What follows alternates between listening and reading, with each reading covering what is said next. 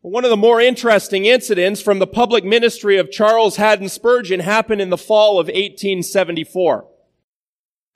During one of the evening services, Pastor Spurgeon was preaching about the sinfulness of little sins, and after he'd finished explaining the text, he invited a visiting minister named Dr. Pentecost to come up into the pulpit to preach the conclusion of the message off the cuff.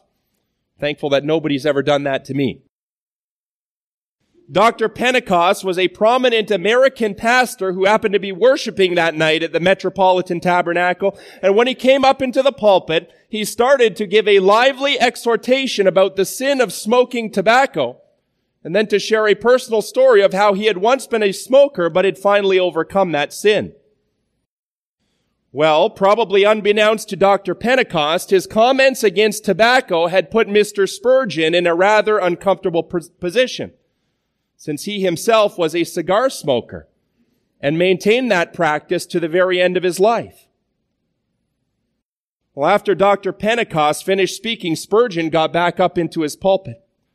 And with his characteristic humor, he remarked he would not allow the congregation to go home before telling them that he did not consider smoking to be a sin. And that by the grace of God, he hoped to enjoy a good cigar before he put on his head on the pillow that night. You can probably imagine Spurgeon's comments from the pulpit, this public disagreement between two very famous ministers created quite the stir both inside and outside of the church. To the point where it was reported in the newspaper the following day that Spurgeon smoked his cigars to the glory of God. I don't doubt that Mr. Spurgeon had an uncomfortable and difficult week, and that he had lots of strongly worded letters to work through. But seeking to clear the air a bit, he wrote a letter to the editor later that week which said the following. I demur altogether and most positively to the statement that to smoke tobacco is in itself a sin. It may become so as any other indifferent action may, but as an action it, it, it is no sin. Together with hundreds of thousands of my fellow Christians, I have smoked, and with them, I am under the condemnation of living in habitual sin if certain accusers are to be believed as I would not knowingly live even in the smallest violation of the law of God and sin in the transgression of the law, I will not own to sin when I am not conscious of it. There is growing up in society a Pharisaic system which adds to the commands of God the precepts of, of men. To that system I will not yield for even an hour. The preservation of my liberty may bring upon me the upbraidings of many good men, the sneers of the self-righteous, but I shall endure both with serenity so long as I feel clear in my conscience before God. The expression smoking to the glory of God standing alone has an ill sound and I do not justify it. But in the sense in which I employed it, I still stand to it. No Christian should do anything in which he cannot glorify God, and this may be done according to scripture in eating and drinking and the common actions of life.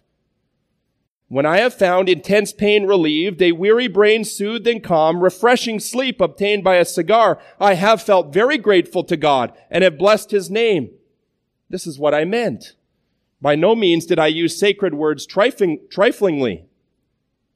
If through smoking I had wasted an hour of my life, if I had stinted my gifts to the poor, if I had rendered my mind less vigorous, I trust I should see my fault and turn from it.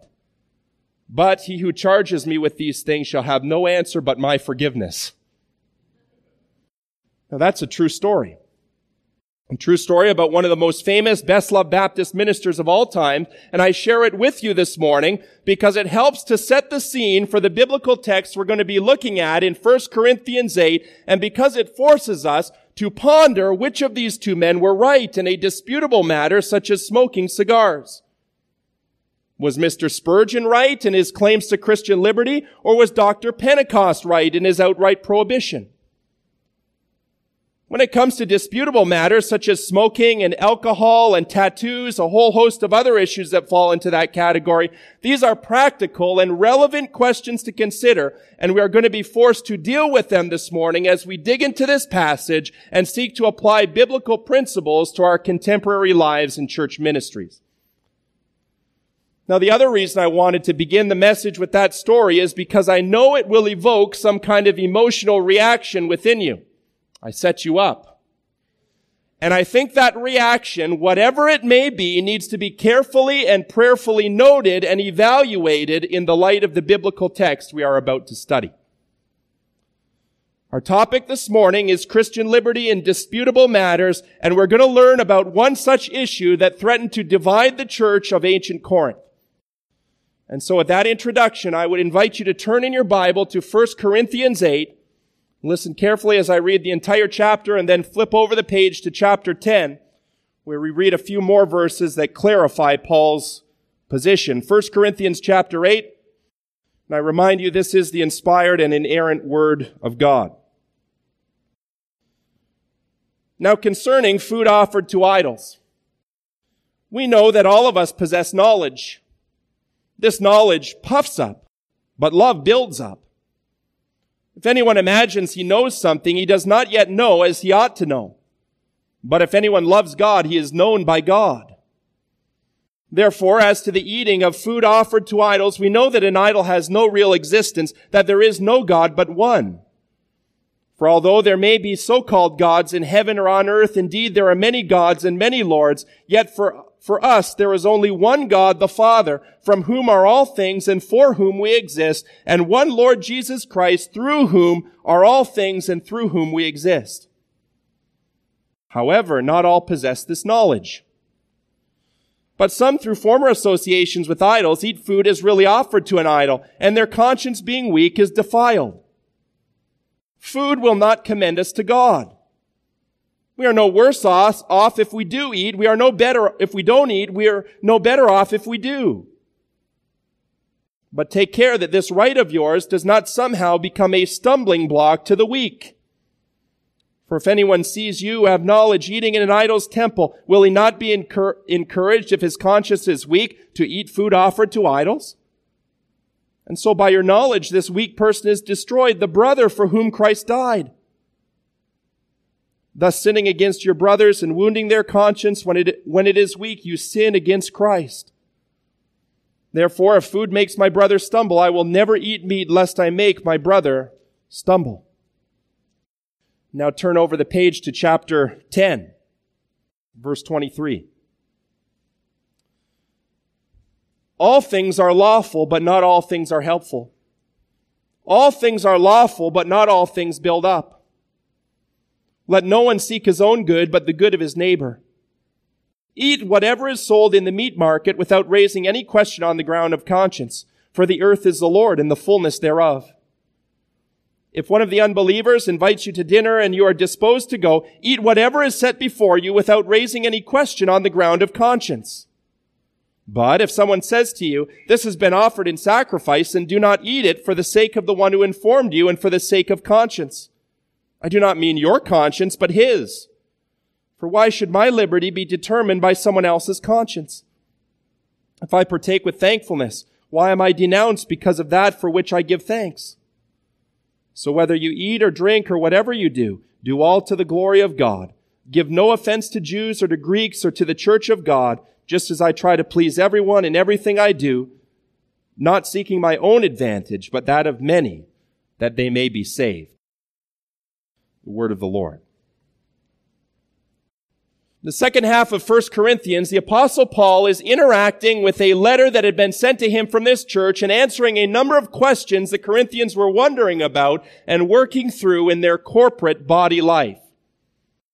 First question that Paul dealt with back in chapter 7 was a question about marriage and celibacy. Now as we turn the page and delve into chapter 8, we see yet another issue that was troubling this young church and that was creating disunity among the brethren. Beginning here in chapter 8, extending all the way to the end of chapter 10, the apostle is dealing with the subject of Christian liberty, especially as it relates to disputable matters that the Bible does not definitively address. Here in chapter 8, the specific issue that was creating disharmony among the believers had to do with the of, eating of meat offered to idols. And we know that this situation was not unique to Corinth because we find a remarkably similar passage in Romans 14. Different churches that were gathering in different Roman cities were wrestling with precisely the same issue. And Paul is going to confront it here in this chapter. Now, in order for us to understand why there was so much fighting and so much disputing at the dinner tables of Corinth, we first need to learn something about the culture and the context of ancient Greece and Rome. In our contemporary society, the culture outside of the Western church is becoming increasingly secular and non-religious. But in ancient Greece and Rome, the culture outside of the church was an intensely religious culture. In today's world, it's not unusual for us to encounter atheists and agnostics who say they don't believe in any God or in any deity. But in the ancient world, almost everyone in society was convinced there were many gods and that these gods and these goddesses controlled almost every aspect of daily life. Life in the ancient Roman world revolved around the worship of pagan deities, and very often this worship would happen in temples where the citizens could pay homage to a stone or a wooden statue of the god, what we might refer to today as an idol. Every Greek, every Roman city, including Corinth, had temples that were dedicated to pagan deities, and these temples were at the very center of civic and community life. If a family in Corinth was celebrating a wedding or a special occasion, it would very often take place in one of the temples, and the festivities would be dedicated to the God that was honored in that temple. And if you wanted to enjoy a special barbecue with your family and friends before killing the animal, before cooking it, you would take it first to the priest, the priest would kill it, then he would offer it to the local god or goddess as an act of worship. Just like we read in the Old Testament, the priest would take a portion of that meat for himself and his family, and then he would give the rest of the meat back to the worshiper. Now sometimes the meal would be cooked on site. It would be eaten within the temple precincts in special rooms that were designed for that purpose. A little bit like an ancient version of a modern restaurant. And if there was leftover meat that the priests were unable to use personally, it would be sold to vendors in the public marketplace. And if you woke up one morning and you really thought it would be nice to have a juicy steak or a good rack of ribs for dinner, almost all of the meat that was available for purchase in that society had been blessed at some point by a pagan priest, had been dedicated to a pagan god inside of a pagan temple. What were the Christians to do in that kind of a world, in that kind of a culture? This whole issue about eating meat that had been tainted by idol worship was very controversial among the first Christians, many of whom had been saved by God's grace out of those very same false religions, those very same idolatrous temples.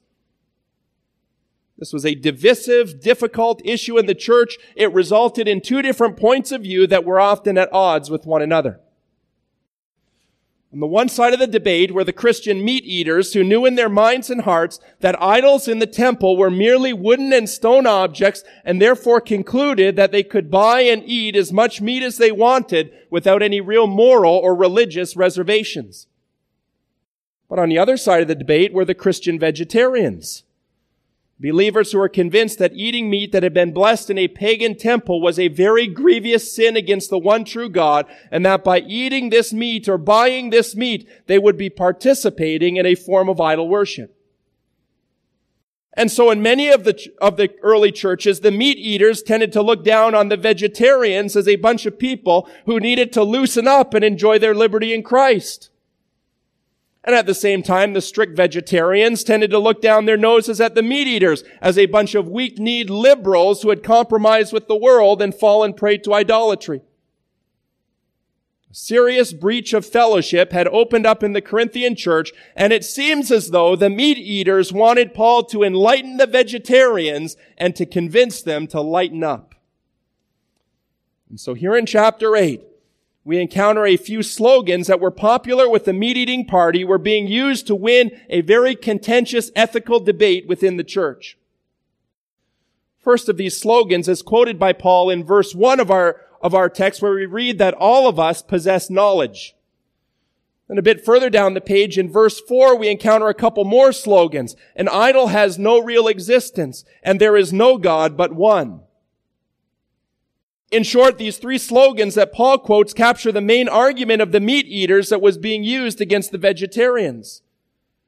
Very clearly, the meat eating Christians were convinced they had a better grasp on things. They had a more, a more full and refined knowledge that was rooted in incontestable theological truth. Now they're writing this letter to the apostle Paul in the hopes that he will join them in their battle, that he will help persuade all of the ignorant, ill-informed vegetarians to get into their backyards and fire up the barbecue. You know, at first glance, it is very tempting to read a biblical text like this one that is so far removed from us culturally and historically and to conclude that there is nothing of value in this text for the modern Western church. This may have been an important issue back in first century Greece. Maybe this would be a relevant issue if you're out among the Hindus and the idol worshippers in India and Bangladesh. But today in the Western world, we have moved on to bigger and better things. We're no longer sitting around a dinner table fighting over what to eat. And so why don't we just fast forward over this part of the epistle and get on to something really interesting like prophecy and speaking in tongues and spiritual gifts? Well, friends, I'd like to suggest to you this morning that even though the specific issue of meat offered to idols is no longer on the radar here in the Western world, the principles underlying this ancient debate are still as relevant for the church today as they were on the day that Paul wrote them down. I've already alluded to a few of these issues. Is it sinful for a Christian to smoke? Is it sinful for a Christian to drink alcohol? Is it sinful for a Christian to get a tattoo? Is it sinful for a Christian to buy lottery tickets? Is it sinful for a Christian to go in the casino and to put a few dollars in the slot machine? Is it sinful for a Christian to watch an R-rated movie? Those are probably some of the issues you and I wonder about here in our context as Rosedale. In fact, over the past five years, many of you have asked me about these very things. But depending on the Christian subculture you come out of, the list could be much longer. In the fundamentalist circles I grew up in, it was a sin for women to wear pants. It was a sin for the church to use drums and electric guitars. It was a sin to play with a deck of cards. It was a sin to go dancing. It was a sin to use anything other than the King James Bible. And the list goes on and on and on. You know, the 21st century church might not wrestle with precisely the same issues as first century Corinth, but you better believe that the same biblical principles apply to the issues that still tend to set us at odds today. You know, at the end of the day, this text in 1 Corinthians 8 forces us to wrestle with two key questions. Number one, what are the limits of true Christian liberty? And number two, how far should I go in trying to accommodate someone else in the church who holds a different opinion than I do? And in one way or another, every one of us sitting in this room today will need to deal with those two questions. And I believe that this text will be of great practical benefit for all of us as we seek to be at peace with one another and to glorify God in every part of our lives. Now myself, probably a few others here today who grew up and were raised in fundamentalist circles and fundamentalist Christian subcultures saw everything as black and white. This text forces us to recognize that life in Christian community is not quite that simple and clear cut. Some things are indeed black and some things are indeed white, but in between the black and the white are many different shades of gray. Those areas of Christian conduct and conviction where the Bible does not give definitive teaching and where sincere Bible believing Christians will not come to full and final agreement. Here in this situation in ancient Corinth, the meat eaters were trying their best to enlist Paul in their battle against the vegetarians. But as the chapter unfolds, we see that the apostle Paul agrees with them in one sense and that he disagrees with them in another sense. Let's have another look at the first six verses of our text. Chapter 8. Now concerning food offered to idols, we know that all of us possess knowledge. This knowledge puffs up, but love builds up.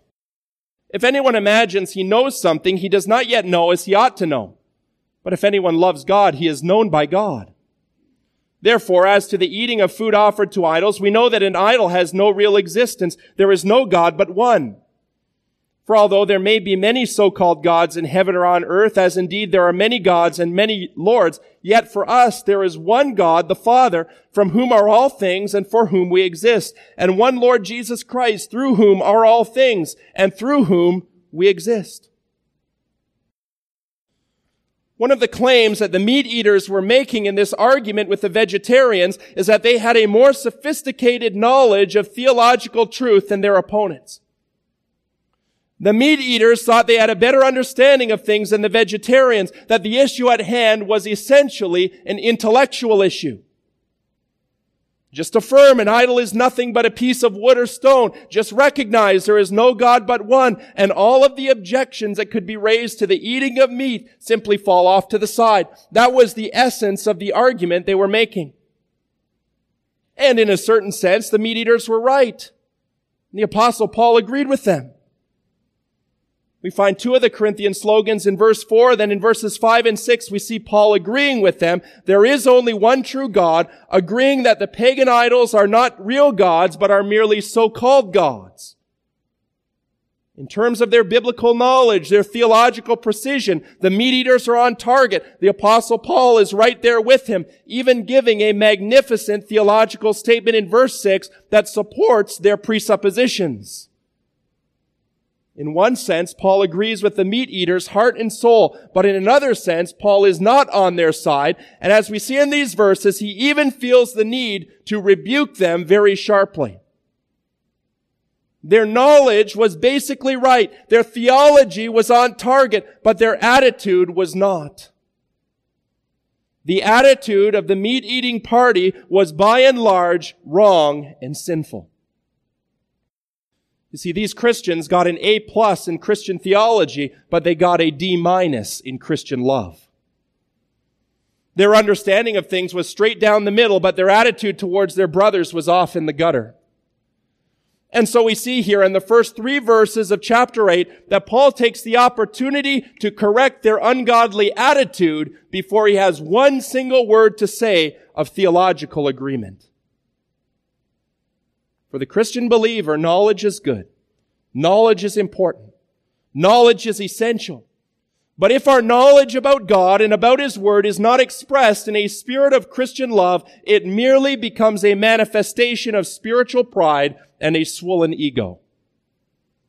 The problem with the meat eating party was not that they had wrong theology. It wasn't that they had an inadequate understanding of things. The problem was that they allowed their knowledge of the truth to go to their head and to breed spiritual arrogance and pride. As Paul puts it here in the text, knowledge puffs up, but love builds up. And after laying his finger on the spiritual pride that was adding fuel to the fire, Paul pulls out his apostolic pin in verse 2 and he deflates the swollen ego of the Corinthians. If anyone imagines he knows something he does not yet know as he ought to know. But if anyone loves God, he's known by God. Don't need to tell you, friends, there is nothing worse than a know-it-all Christian who is arrogant and conceited and proud. There is nothing worse, nothing more unlovely than an unteachable Christian who will not listen to anyone around him because he already thinks he knows everything, because he already thinks he knows best. Verse 2, the apostle rebukes the proud Corinthians by informing them that the unteachable person who already thinks he knows everything isn't quite as intelligent as he thinks he is. Because in actual fact, truly intelligent people recognize that however much knowledge they may attain in this life, however smart they may become by the standards of the world, there is an incredible amount of information they have not yet mastered and that they never will master. And so if a student fresh out of seminary tells you that he now knows everything there is to know about God, about the Bible, and about Christian theology, the best thing that you can do is turn around and run. Truly intelligent people are confident, they are secure in what they know to be true, but they are not under the delusion that there is nothing left for them to learn. And in that sense, being an unteachable know-it-all is a form of stupidity and not intelligence. It is a dangerous spiritual delusion, and in the church of Jesus Christ, it is totally unacceptable. And so while the apostle Paul is ready and willing to agree with much of what the meat eaters were saying, he is not impressed by their intellectual arrogance and smugness, and he reminds them that their attitude is quite out of step with the gospel they profess to believe. Because for the true Christian, how much you know about God is not nearly as important as whether God knows you. Being known, being loved by the God of the universe is far more valuable than knowing a lot of true things about Him or than having an MDiv or a PhD, however good and valuable those degrees can be.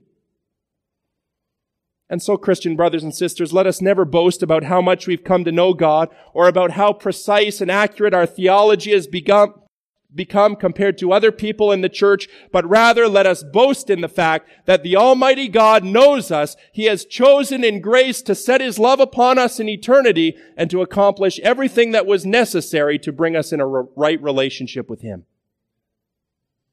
The fear of the Lord is the beginning of knowledge and the beginning of wisdom. And the true Christian believer who is in a right standing with God will not boast in the quantity or the quality of his wisdom. He will rather boast in the cross of Christ as a humble, penitent sinner who knows that he is saved by grace and by grace alone. You know, one of the most important application points that comes out of our text today is not to make sure that we have a dogmatic opinion on every disputable matter under the sun, but rather to make sure that we have the right attitude towards brothers and sisters who may disagree with us and think about things a bit differently. When it comes to disputable matters where the Bible does not speak to us in a definitive way, learning to love and accept fellow Christians who disagree is far more important than trying to convince them that we are right or than trying to force our own personal opinions and convictions upon them. Let us never fall into the trap of thinking that theological precision and accuracy gives us the right to treat our brothers and sisters poorly because they do not see things as clearly as we do. That was the message Paul wanted the meat eaters to hear. It's an important message for all of us to take to heart.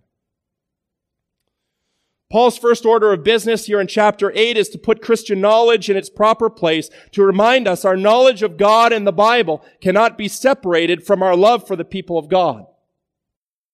But that being said, we should not conclude that accurate knowledge of the Bible or striving after precise theology is not important for the church or that the apostle Paul did not value knowledge. Read Paul's letters, you will quickly discover that he often prayed that the Christian believers would increase in their knowledge and wisdom. Ephesians 1, for example, he says, I do not cease to give thanks for you, remembering you in my prayers that the God of our Lord Jesus Christ, the Father of glory, may give you a spirit of wisdom and revelation in the knowledge of him, having the eyes of your heart enlightened, that you may know what is the hope to which he has called you, what are the riches of his glorious inheritance in the saints, what is the immeasurable greatness of his power towards those who believe. The apostle Paul valued true knowledge of God. We should not conclude from this opening rebuke that theology needs to take a back seat in the church or that theological and biblical truth need to be set aside for the sake of Christian love and unity.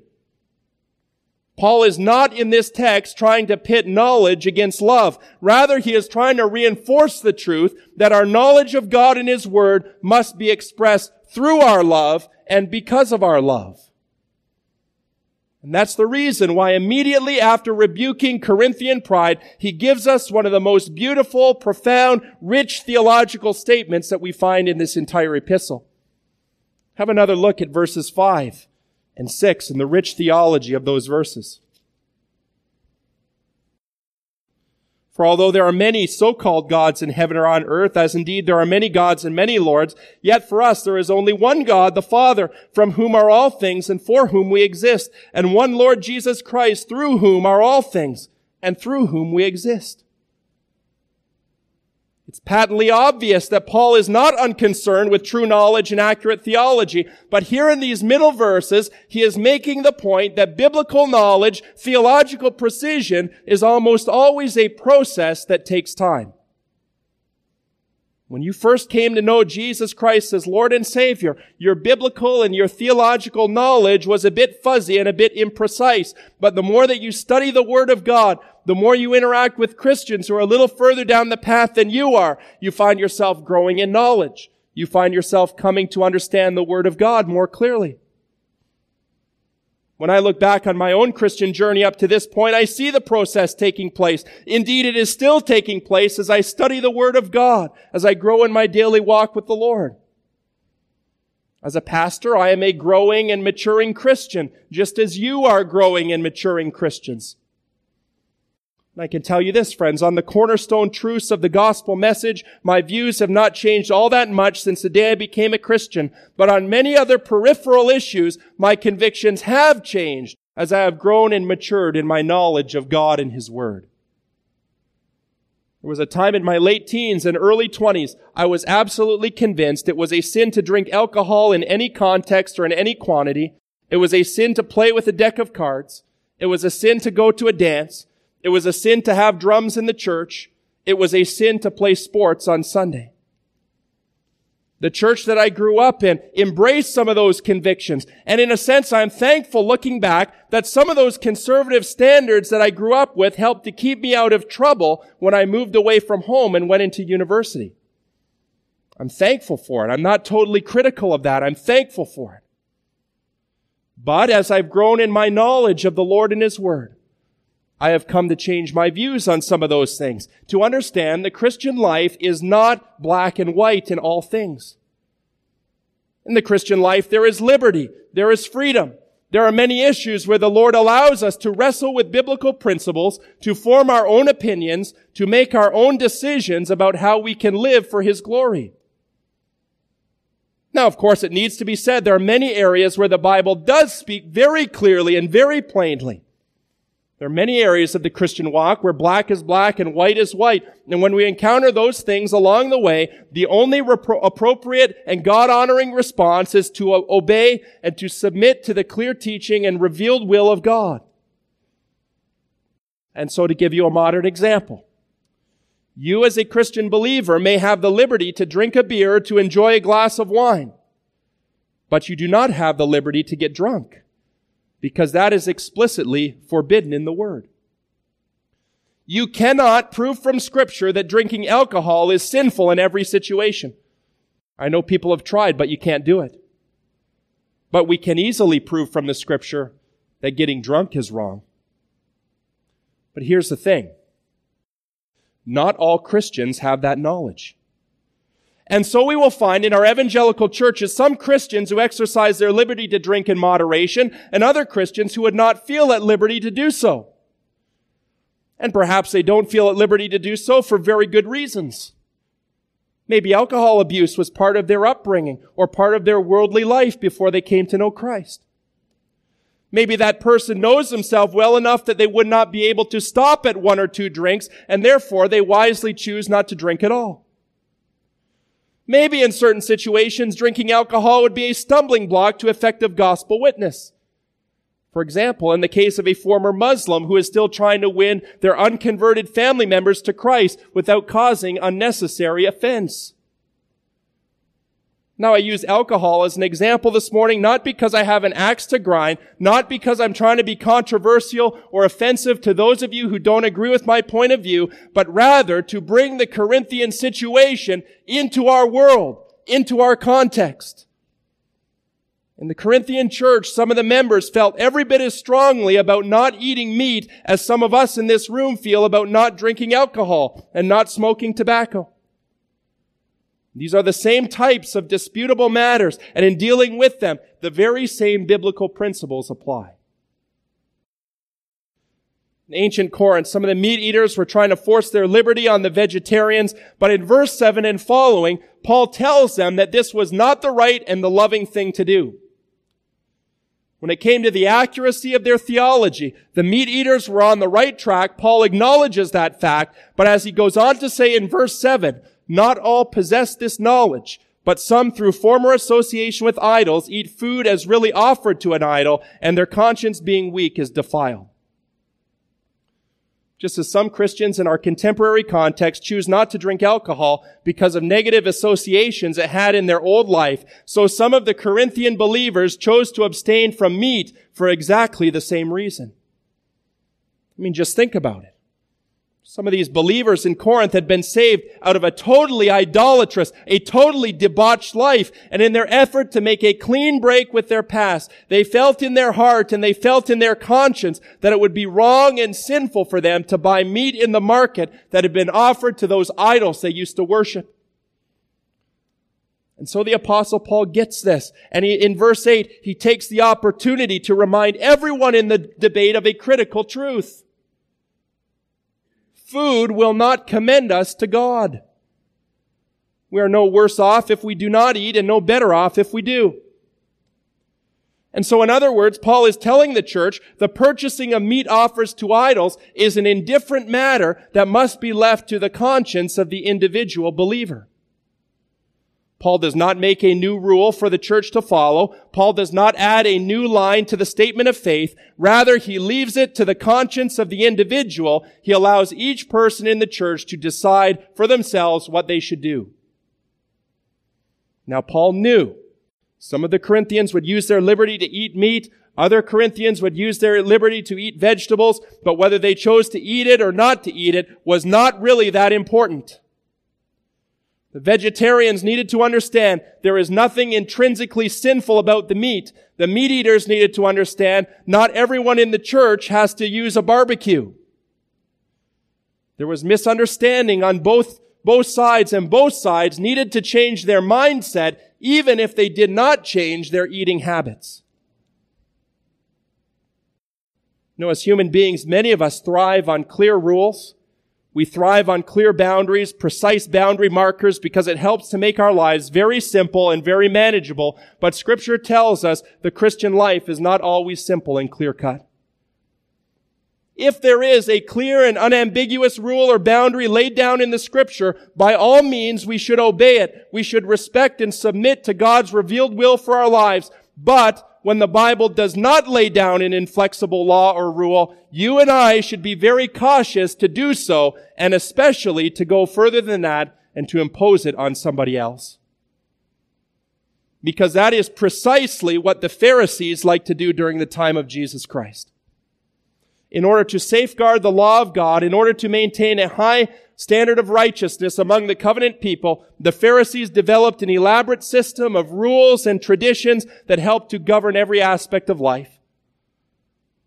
But in spite of those good intentions, the extra biblical traditions and rules turned into a deadly form of works righteousness that choked the life and the joy out of the true worship of God. They placed burdens on people they themselves were unable to bear. They imposed restrictions and rules that went well beyond the teaching of God's Word. And may I say, friends, it is all too easy for us to follow this pattern in our modern churches and to fall into the same deadly pit as the Pharisees. Legalism is a danger for the Christian church, and it happens whenever we take our personal preferences and impose them on everyone else.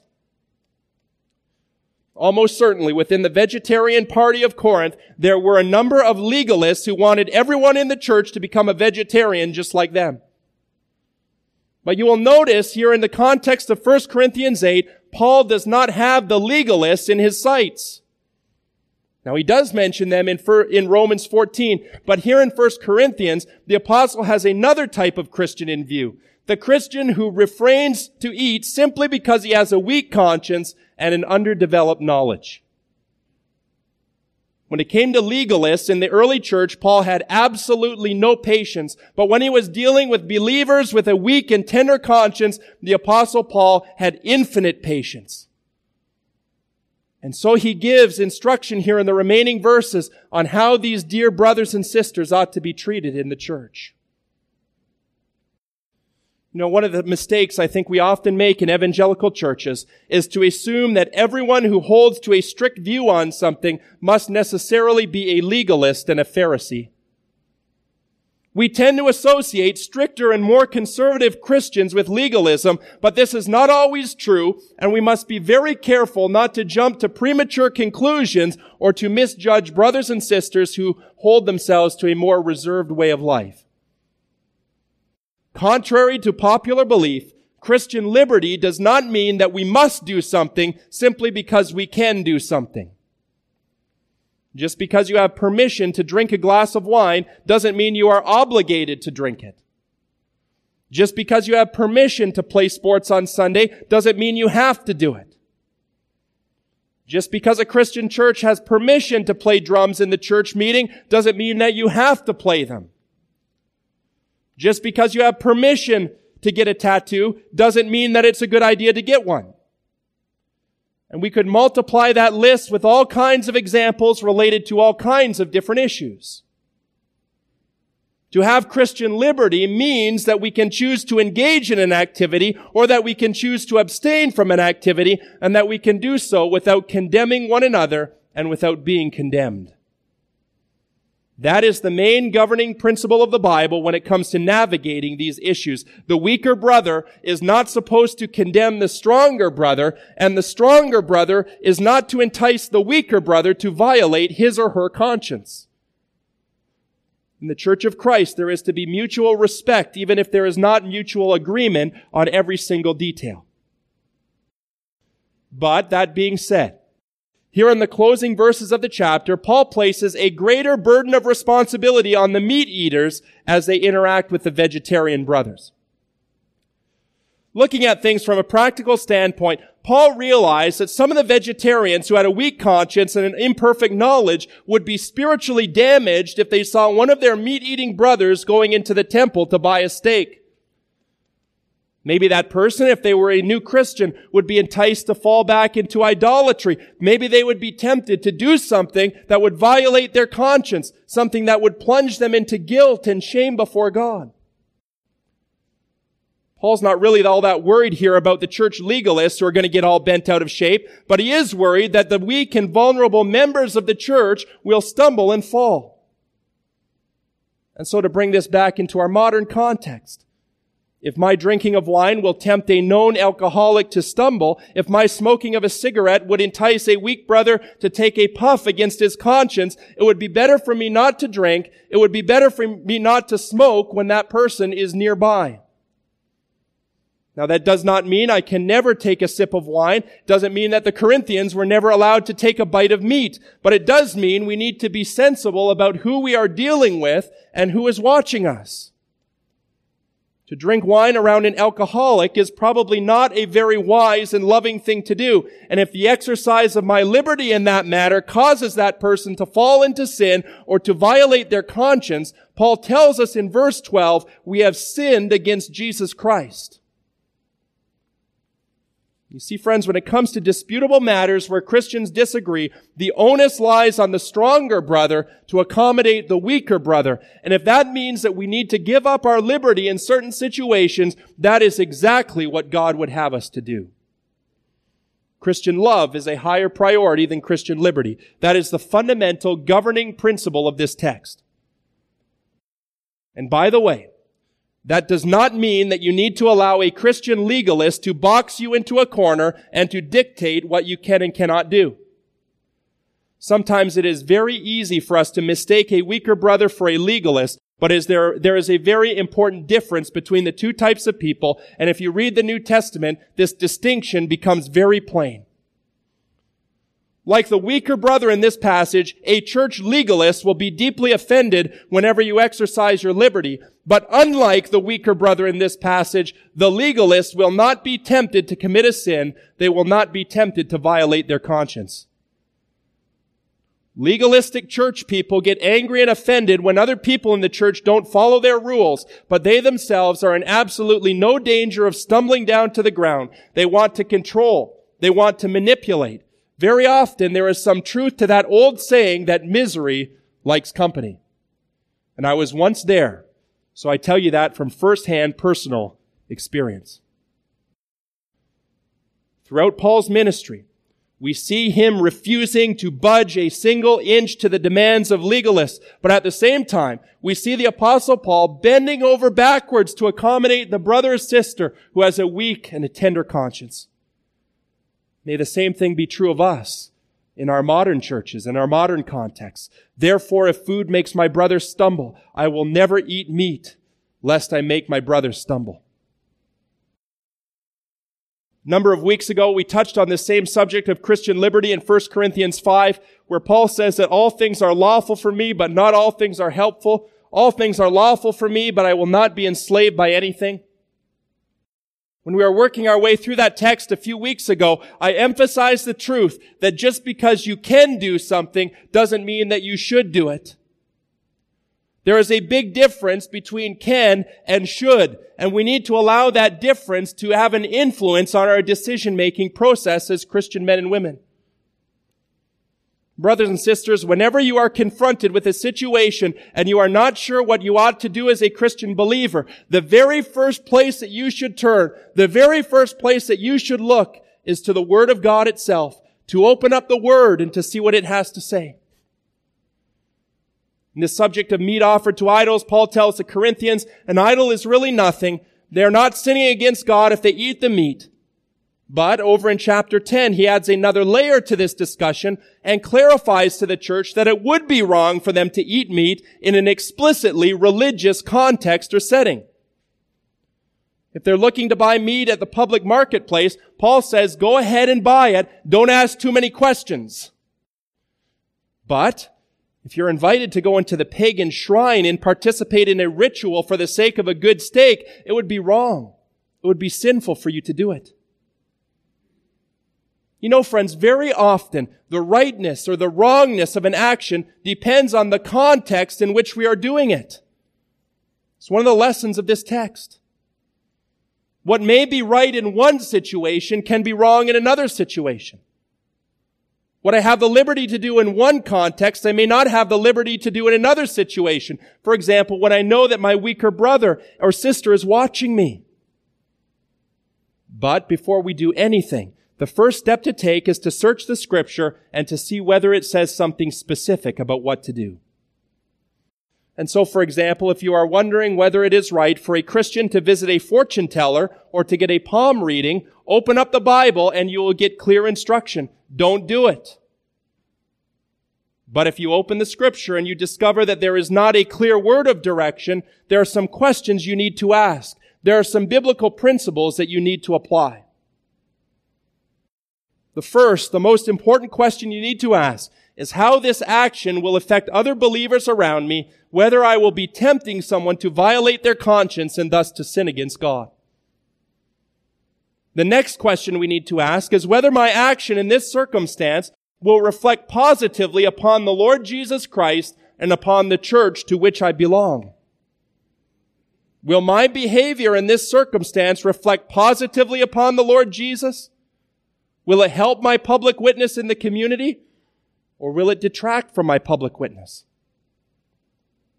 And then finally, we should consider how that decision will affect my own walk, my own relationship with the Lord. Is this a good use of my time? Is this a good stewardship of the money and the resources that God has so generously given to me? Is this good for my health? Is it beneficial for my body, which the Bible says is the temple of God? Will this action lead me into addiction? Will it lead me into a form of spiritual bondage? If I do it, will it violate my conscience and make me feel guilt and shame before God? Will I regret getting that to- tattoo when I'm 80 years old and all wrinkled up? Okay, those are the kinds of questions that we need to ask when it comes to disputable matters upon which the Bible is unclear. And so we need to make sure that our lives reflect the beauty and the purity of the Lord Jesus Christ. Finally, in closing this morning, let me remind you, brothers and sisters, that we Christians are able to enjoy freedom for one reason and for one reason only. Because someone else came to this earth, because someone else sacrificed his freedom and his liberty on our behalf, even though you and I did not deserve it and did not earn it all of the rights, all of the benefits that you and I enjoy today as Christian believers are the result of our Lord Jesus Christ voluntarily laying down his rights, giving up all of the benefits that were his by divine right as the Son of God. We enjoy liberty today because the ultimate stronger brother came into this fallen and sinful world. And because our stronger brother gave up his liberty to serve a whole company of weaker brothers by dying on the cross for them, by paying the penalty for their sin. And if our Lord Jesus was willing to lay aside his liberty as the stronger brother and to serve the weaker brothers in that way, it is only logical, it is only right that you and I would do the same. for the glory of his name. Amen.